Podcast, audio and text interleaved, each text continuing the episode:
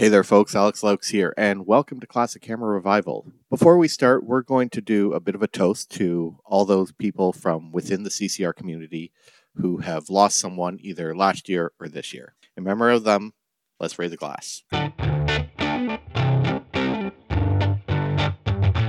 Welcome to the Classic Camera Revival, coming to you from the Greater Toronto Hamilton region of Ontario, Canada.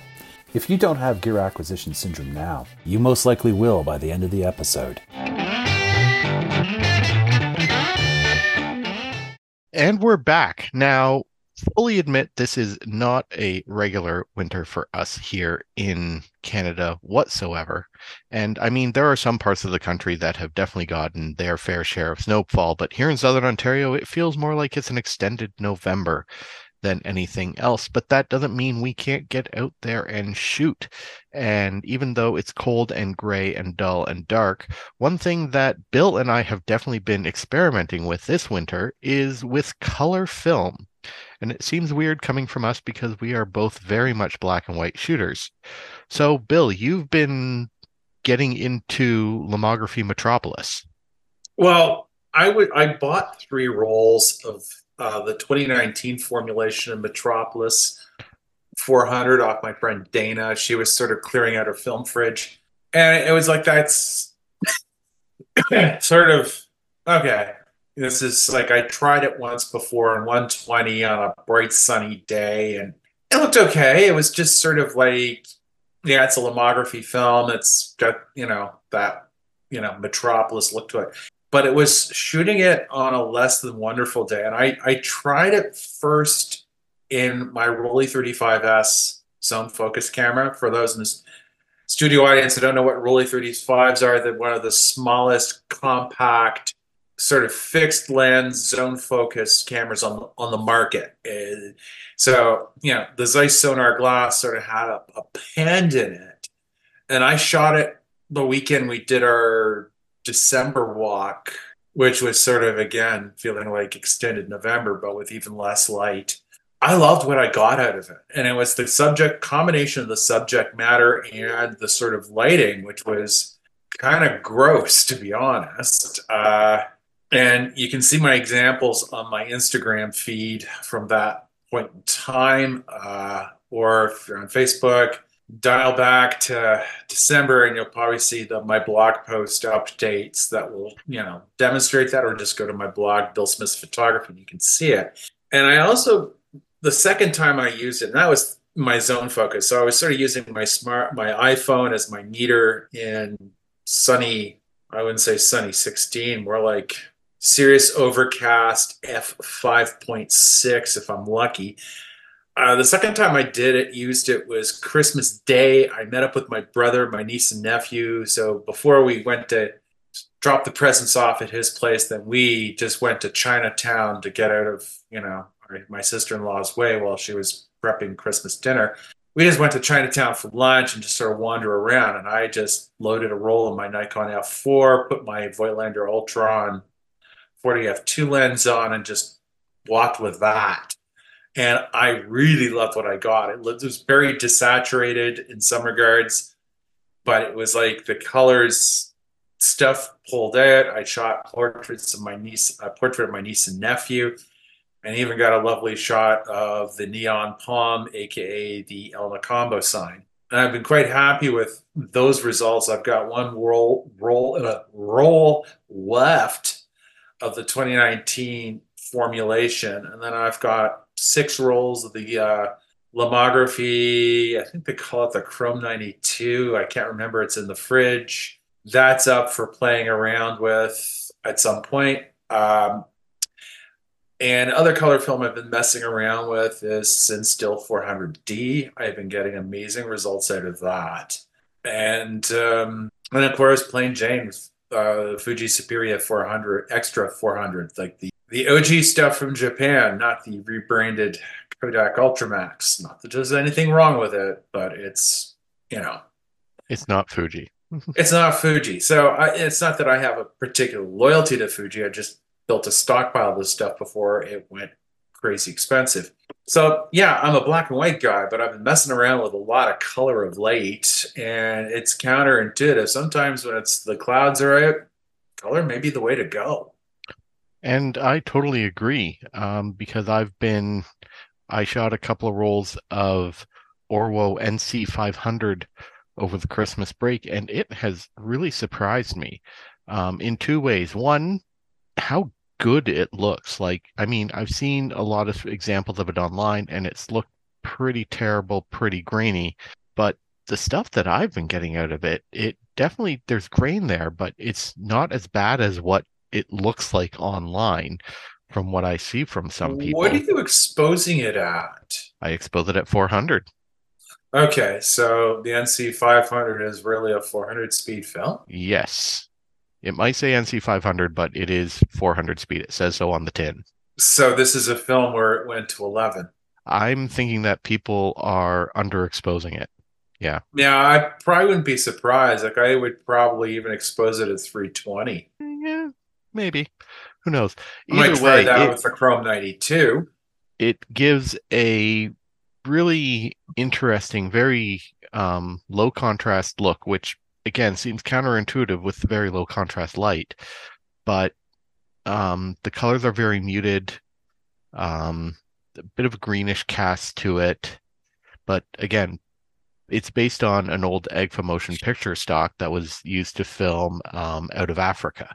Well, I kind of counter it. It's like, if it's a slight greenish cast, again, colorists, when they were working on Out of Africa, probably got rid of the greenish cast prior to coming up with the projection copies. Well, it probably didn't make that much of a difference. Like, if you take a look at the data sheet and the characteristic curves of the film, it is a blue and green sensitive. So it'll definitely pick up the greens, I think, in low light situations. But I mean, if you got a bright, sunny, contrasty day where you're getting very little green wavelengths, you're probably going to be okay. So yeah, shooting it in Africa is probably fine. But yeah, it actually, like, if you look at the curves, I haven't actually shot it in wintertime, but it's definitely, it's more on the blue sensitive side. So, you're going to get a lot of good contrast, a lot of blue light in the wintertime. So. Yeah, which is probably why it's working so well. Well, yeah, and it's sort of, some of it's just experimentation. And again, I think it's getting a wee bit of green cast. That can be solved even in the scanning process. Yeah, even you can knock that back a little bit. Do you see the preview going, yeah, that's what I want? And then just hit scan and off you go. You want to minimize your processing at the other end. I just let the scanner do its thing. Silverfast 9 SE does a wonderful job. Yeah. And then color correction through Photoshop was automatic, and it just wonderful. Yeah, it nails it most of the time. Yep. Yeah. And another film I do like in the black and white sphere, HP5, because you can push the heck out of it if you need to. HP5 just wins no matter what. And how about you, James? What films do you like to shoot on super gray days? I know on gray days, gray days are kind of like meh, but let's talk about maybe what I like to shoot when it is a typical Canadian winter even rather than November 92nd, 2024, which is what it feels like right now.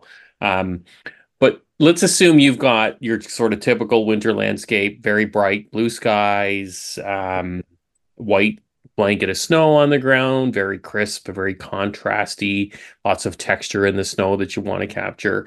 If I'm shooting color, and I'm not shooting slide, because I really would prefer to go slide first in the wintertime, and it's usually Provia 100 if it's bright, and I will do Fuji Valvia 50 if it's a little bit shadier. But for as far as C41 goes, for me, in my experience, it's been Portra 400 that's kind of been the go-to for me. Because of its wider latitude, a lot of the time, it's shooting in the wintertime is, it can be tough to nail exposure sometimes, right? Because you're generally trying to overexpose by one to, people say two stops. I think two stops generally is too much. So for me, it's generally between one and a half stops. And that's just simply because of the way our camera meters work. They're metering to 18% gray. So something to bear in mind, in particular, if you're shooting black and white. But I find because it can be tougher to nail exposure, and there's a lot of tough to get, or can be tough to get, highlight texture and image quality detail, that sort of thing. It can be tough to get that in the highlight regions when you're shooting snow. And I mean, if you look at a really, in my opinion, cool, really very well executed winter landscape or winter photograph, the snow is not just a white blob. Like, you can see the texture in the snow. Like, if there's, you know, the snow is undulating, or, you know, you're seeing the underlying landscape as part of the snow and seeing the changes in value. And in order to do that, you really do need to get that exposure down really well. And I find that with color, Portra 400, just being so versatile, because you can push it, you can pull it, it's got a really wide latitude. So if you're just getting started in color winter film photography and you can afford it, Portra 400 is probably a good place to start.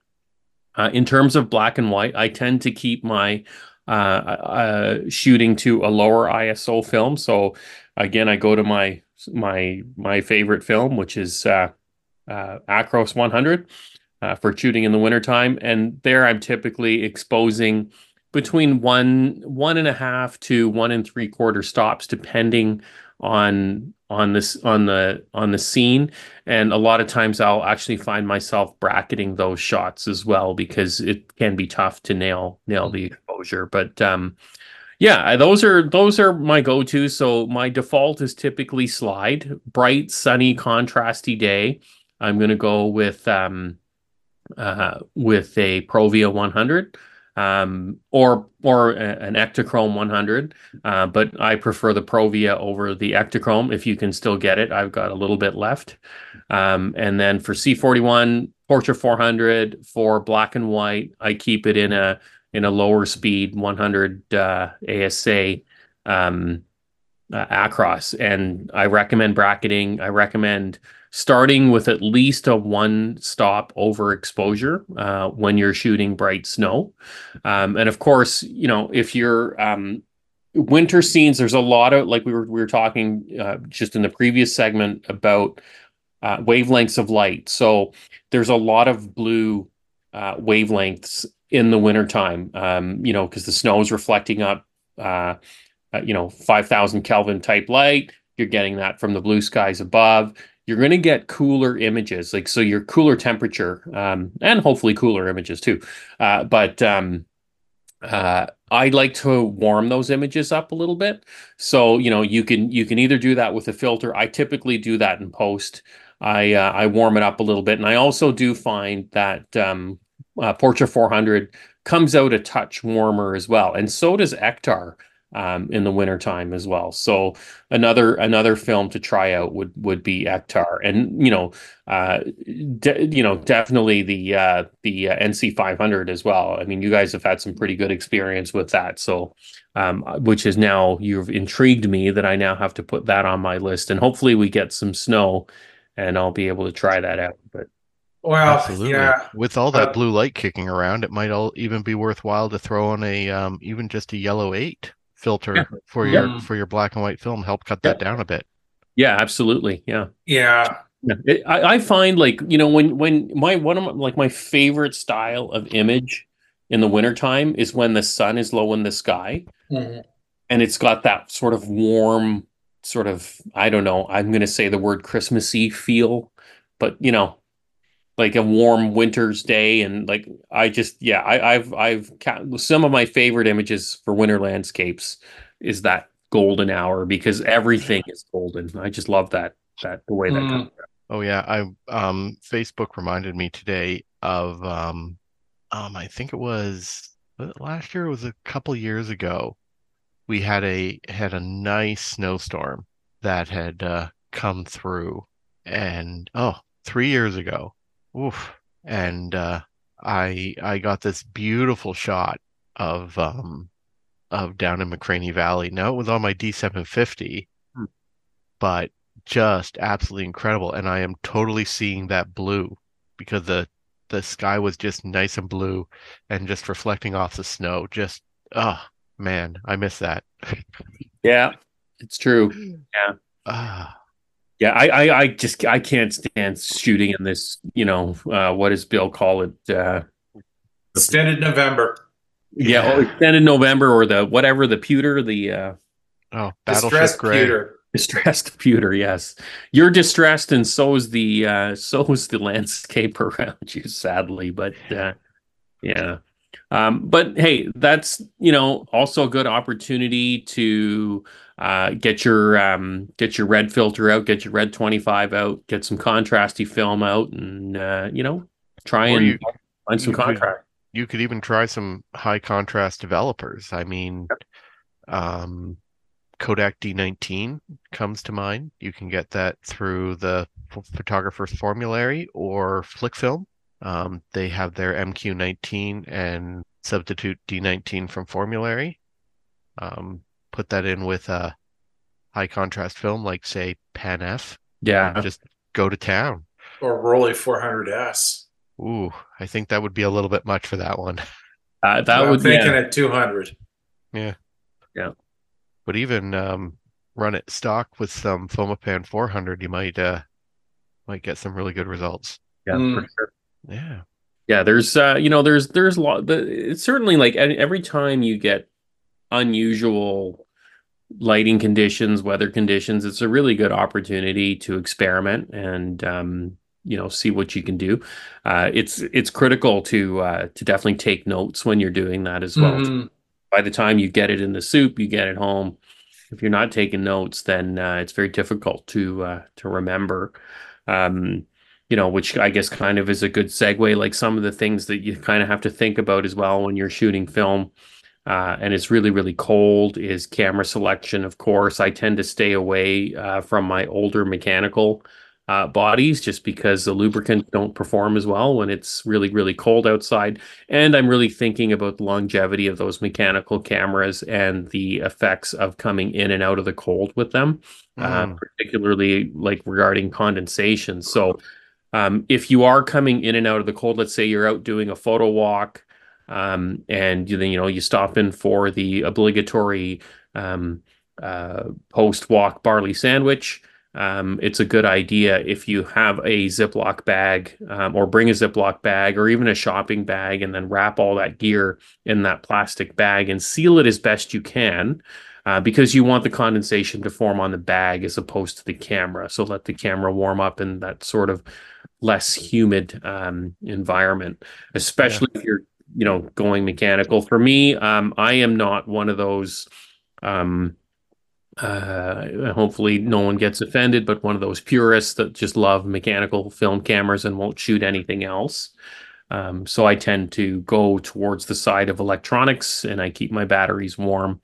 I just find they're a little bit more dependable in really cold temperatures too.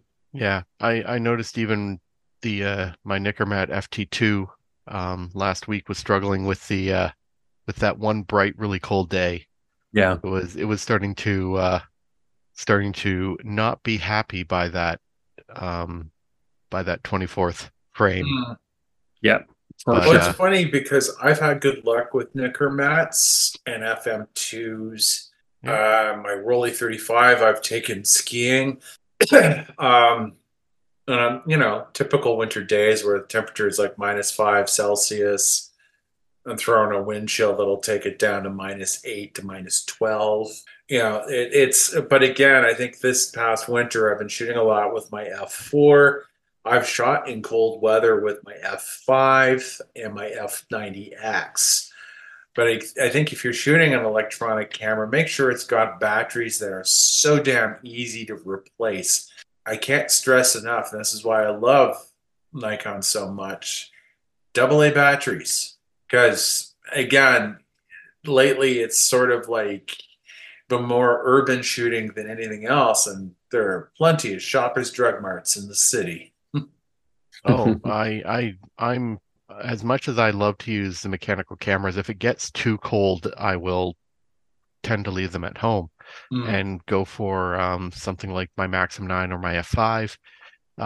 They're, especially the Maxxum 9, mostly because it's big, it's bulky, and it works well when I'm wearing gloves. And it takes a pair of CR123A batteries in the grip. Super easy to load in and out. I can additionally use 4 AA batteries or a 2 CR5 if I want to keep it simple enough. And I always make sure before I'm out in the cold, I get fresh batteries into it. Like, exactly. Right away, that's the first thing. And then keep a bunch of spares in the breast pocket of my parka. And they keep them nice and warm. So it's very easy to switch back and forth. And if you're... Oh, sorry. And speaking of gloves, invest in a good pair of gloves. There are specialty photography gloves for winter gloves for photographers where the fingertips fold out.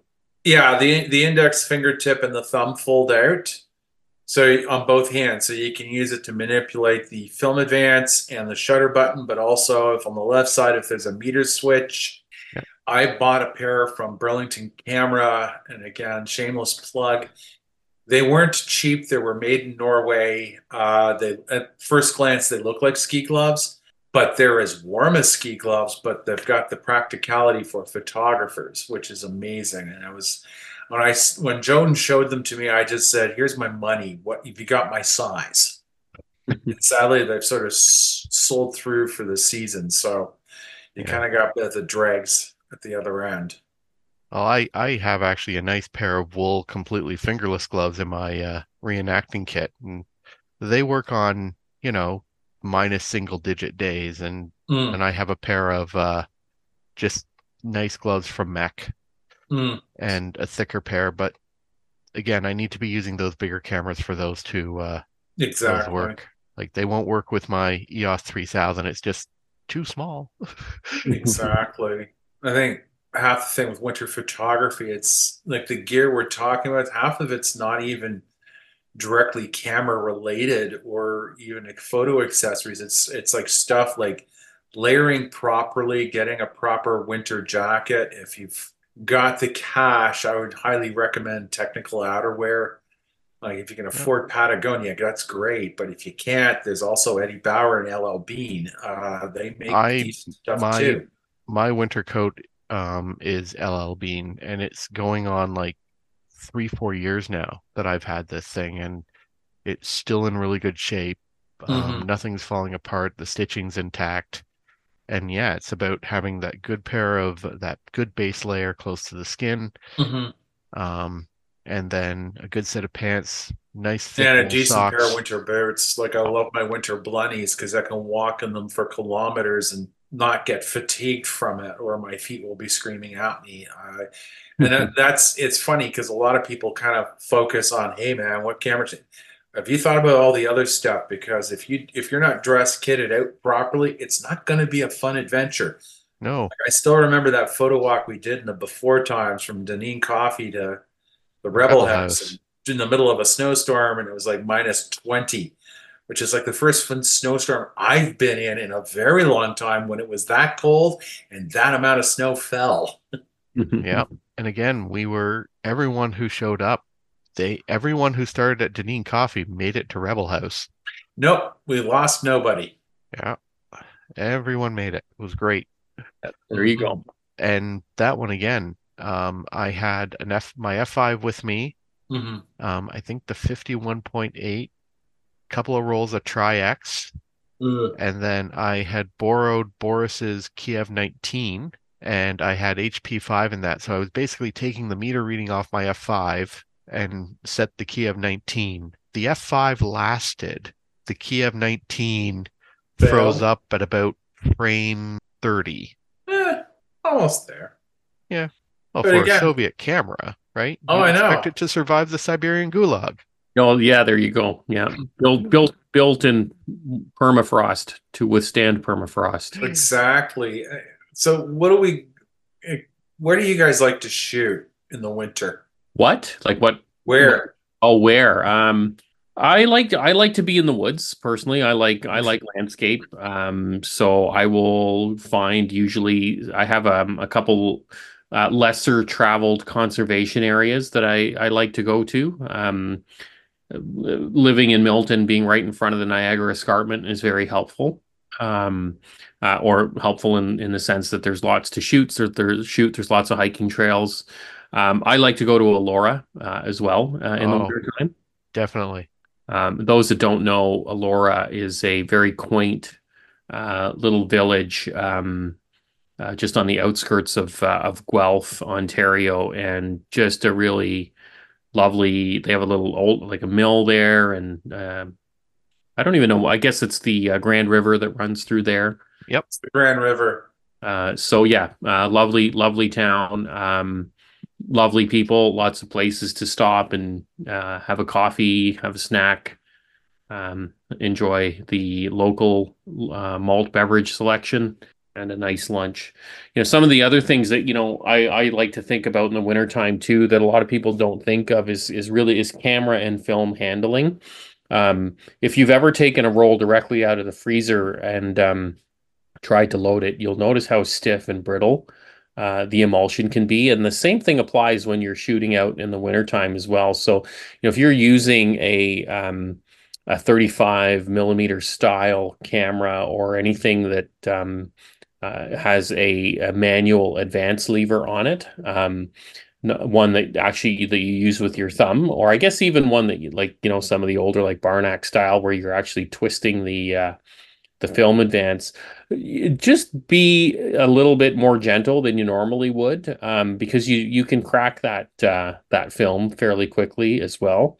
And then if you're, you know, because it's really, really brittle, the emulsion, remember, is gelatin, you can crack the emulsion as well. So just something to think about, and also along with a nice pair of gloves. I find the winter camera gloves that I have, I think they're made by Lowpro, the ones I have, and they're decent, but there's not very much insulation to them. So I like to stick in. You know, you guys ever heard of those hot hands? Those little pocket hand warmers? You can get them. I've seen them at my Ski Hill Pro Shop.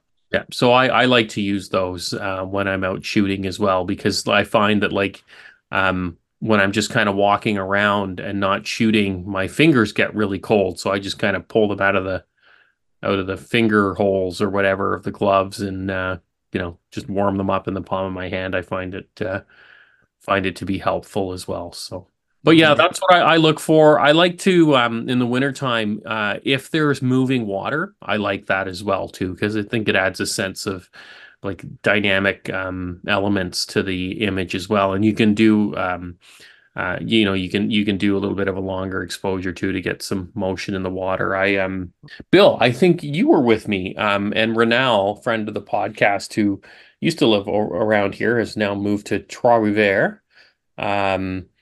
It was you, me, and him, and I don't know if there was somebody else with us. We went hiking up in Hamilton towards Webster's Falls. Do you remember that? Yeah, it was like one of those weird midwinter melts, but yeah, while the snow was gone, the ice hadn't within the valley, and it just, there was a point where the hike got so damn scary, I just said, it was I'm done. Yeah.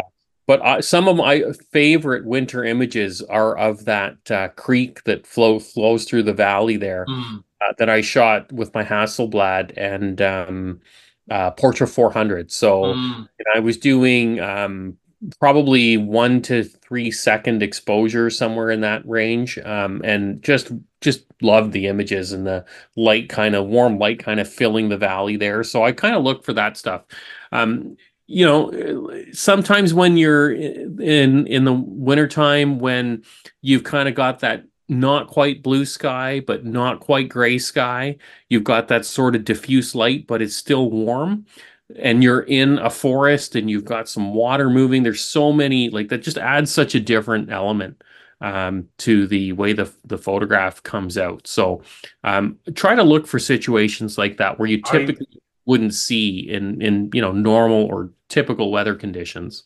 I used to have a spot in Caledon, in Belfountain Conservation Area, the West Credit River going through. You had the fake waterfalls. I loved it when it got so damn cold, the ice, the waterfalls stopped moving. Oh, yeah. That was super neat. And also there was a vantage point down in the valley at Forks of the Credit where the West and East Credit River met. And you could shoot the West Credit River, the sort of rapids that was there. And I had some interesting stuff with that. Sadly, thank you, COVID times. Belfountain Conservation Area is basically a no-go zone in the winter. And you can't park anymore on Forks of the Credit Road. No. Oh, yeah.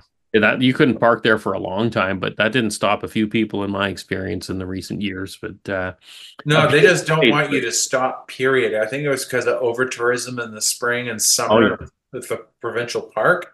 Oh, okay. And at the end, in the end, it's just sort of like, okay, I've got my shots. Worst case scenario, I'm rescanning the negatives I have and try and pull some more out of them. Yeah, beautiful area to shoot. It is, but it's not the only. And no, hey, right in our backyard, we have Hilton Falls as well. Just have to be very careful on that one because it's a pretty hefty hike up. Yes. Oh, and that's another thing too, to prepare yourself. Safety around wintertime hiking with gear. When I had first bought my Fuji GX683, I was so pumped. I was so excited.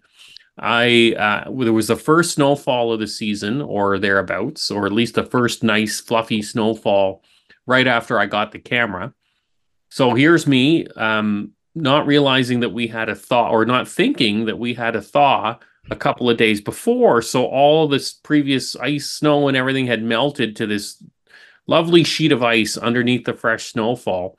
And here's me, this moron, hiking up there with a big giant Fuji GX680 on a tripod, hiking up a steep incline, ass over tea kettle, landed flat on the back of my head, smashed the viewfinder and the ground glass of the camera, hadn't even taken a single shot yet.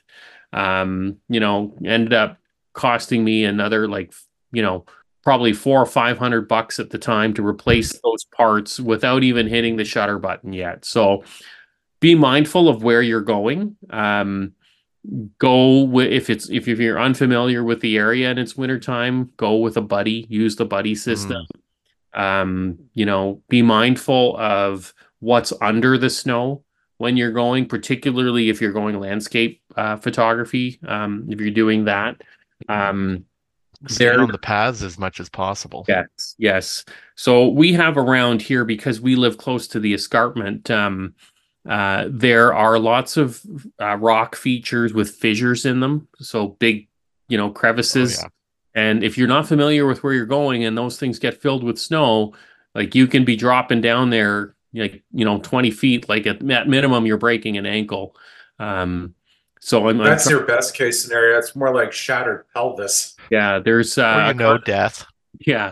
The conservation area by Silver Creek, and then the Limehouse. So Limehouse is an area where you really, in the wintertime, you gotta be very mindful of your surroundings. Yeah, you really should know where you're going around there. So yeah.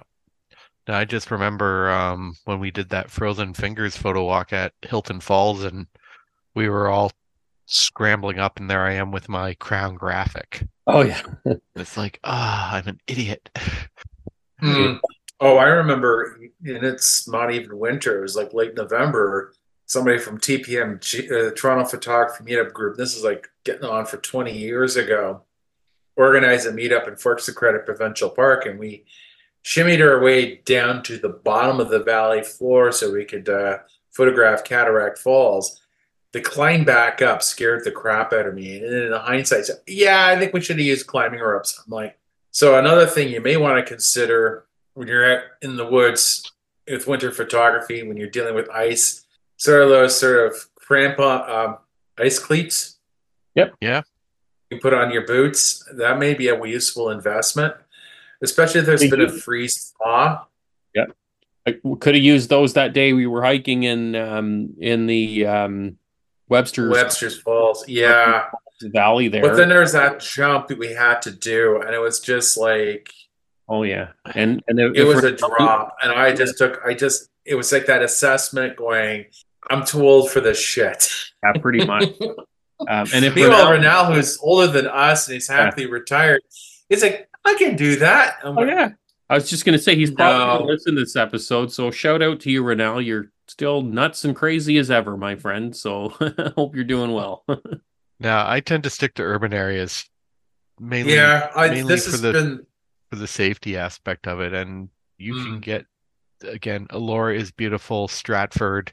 Oh, yeah. Dundas. Niagara on the Lake. Oh, Niagara Falls even. It's beautiful. Niagara Falls in the wintertime is gorgeous. So yep. And you might even be able to get nice and close by going to the power station and going along the tunnel. There you go. Mm. Yeah. If it's open this time of year. Yeah, I don't know. No idea. Does the Maid of the Mist run all year too? No, I think it's probably seasonal. Or pardon me, Horatio Hornblower, if you're Canadian. When did that switch over? Because it was always Maid of the Mist, and then. Yeah, I don't know when that's what I always thought too. And then I was there in, I think, 2022, and Maid of the Mist was the U.S. ship at the time. I don't know if they alternate. And Horatio was the Canadian one, or at least docking at the Canadian side anyway. But if I'm shooting winter in the city, I've always thought the Distillery District was a fun spot to go to. Yeah. Oh, definitely. And I sort of did a photo walk loop where we'd start midtown, end midtown, and take the Beltline Trail for a bit, which is always a fun one as well. Yep. When you sort of explore the neighborhoods. Sometimes the downtown core, it's almost a little too much high-rise and concrete, but if you go into the neighborhoods, you get the character, like the beaches, for example, especially around Christmas time, which is really nice. Yeah, for sure. And again, these are very Toronto-centric examples, like Montreal and being out west will have their own gems. I imagine in the U.S. as well. Montreal would be beautiful. Montreal in the winter. Oh, I probably have a field day because I grew up there. And even like some cities like Chicago, New York at Christmas time would be something else. Oh yeah, lots of colors. That's where you're going to probably want to break out your 800T when it gets a little darker. Mm-hmm. Yeah, and it's one of those. There's plenty of opportunities to play with, and I don't know, I think we sort of covered it. Yeah, lots to think about and lots of opportunity to try something new in the wintertime. So yeah, shooting in the city with color film. And another thing you can definitely do in the winter, if you're not one to be outdoors and don't like cold, there's always opportunities to catch up on any film developing you have, scanning your negatives. And if you have a dark room, just hide out there, make prints.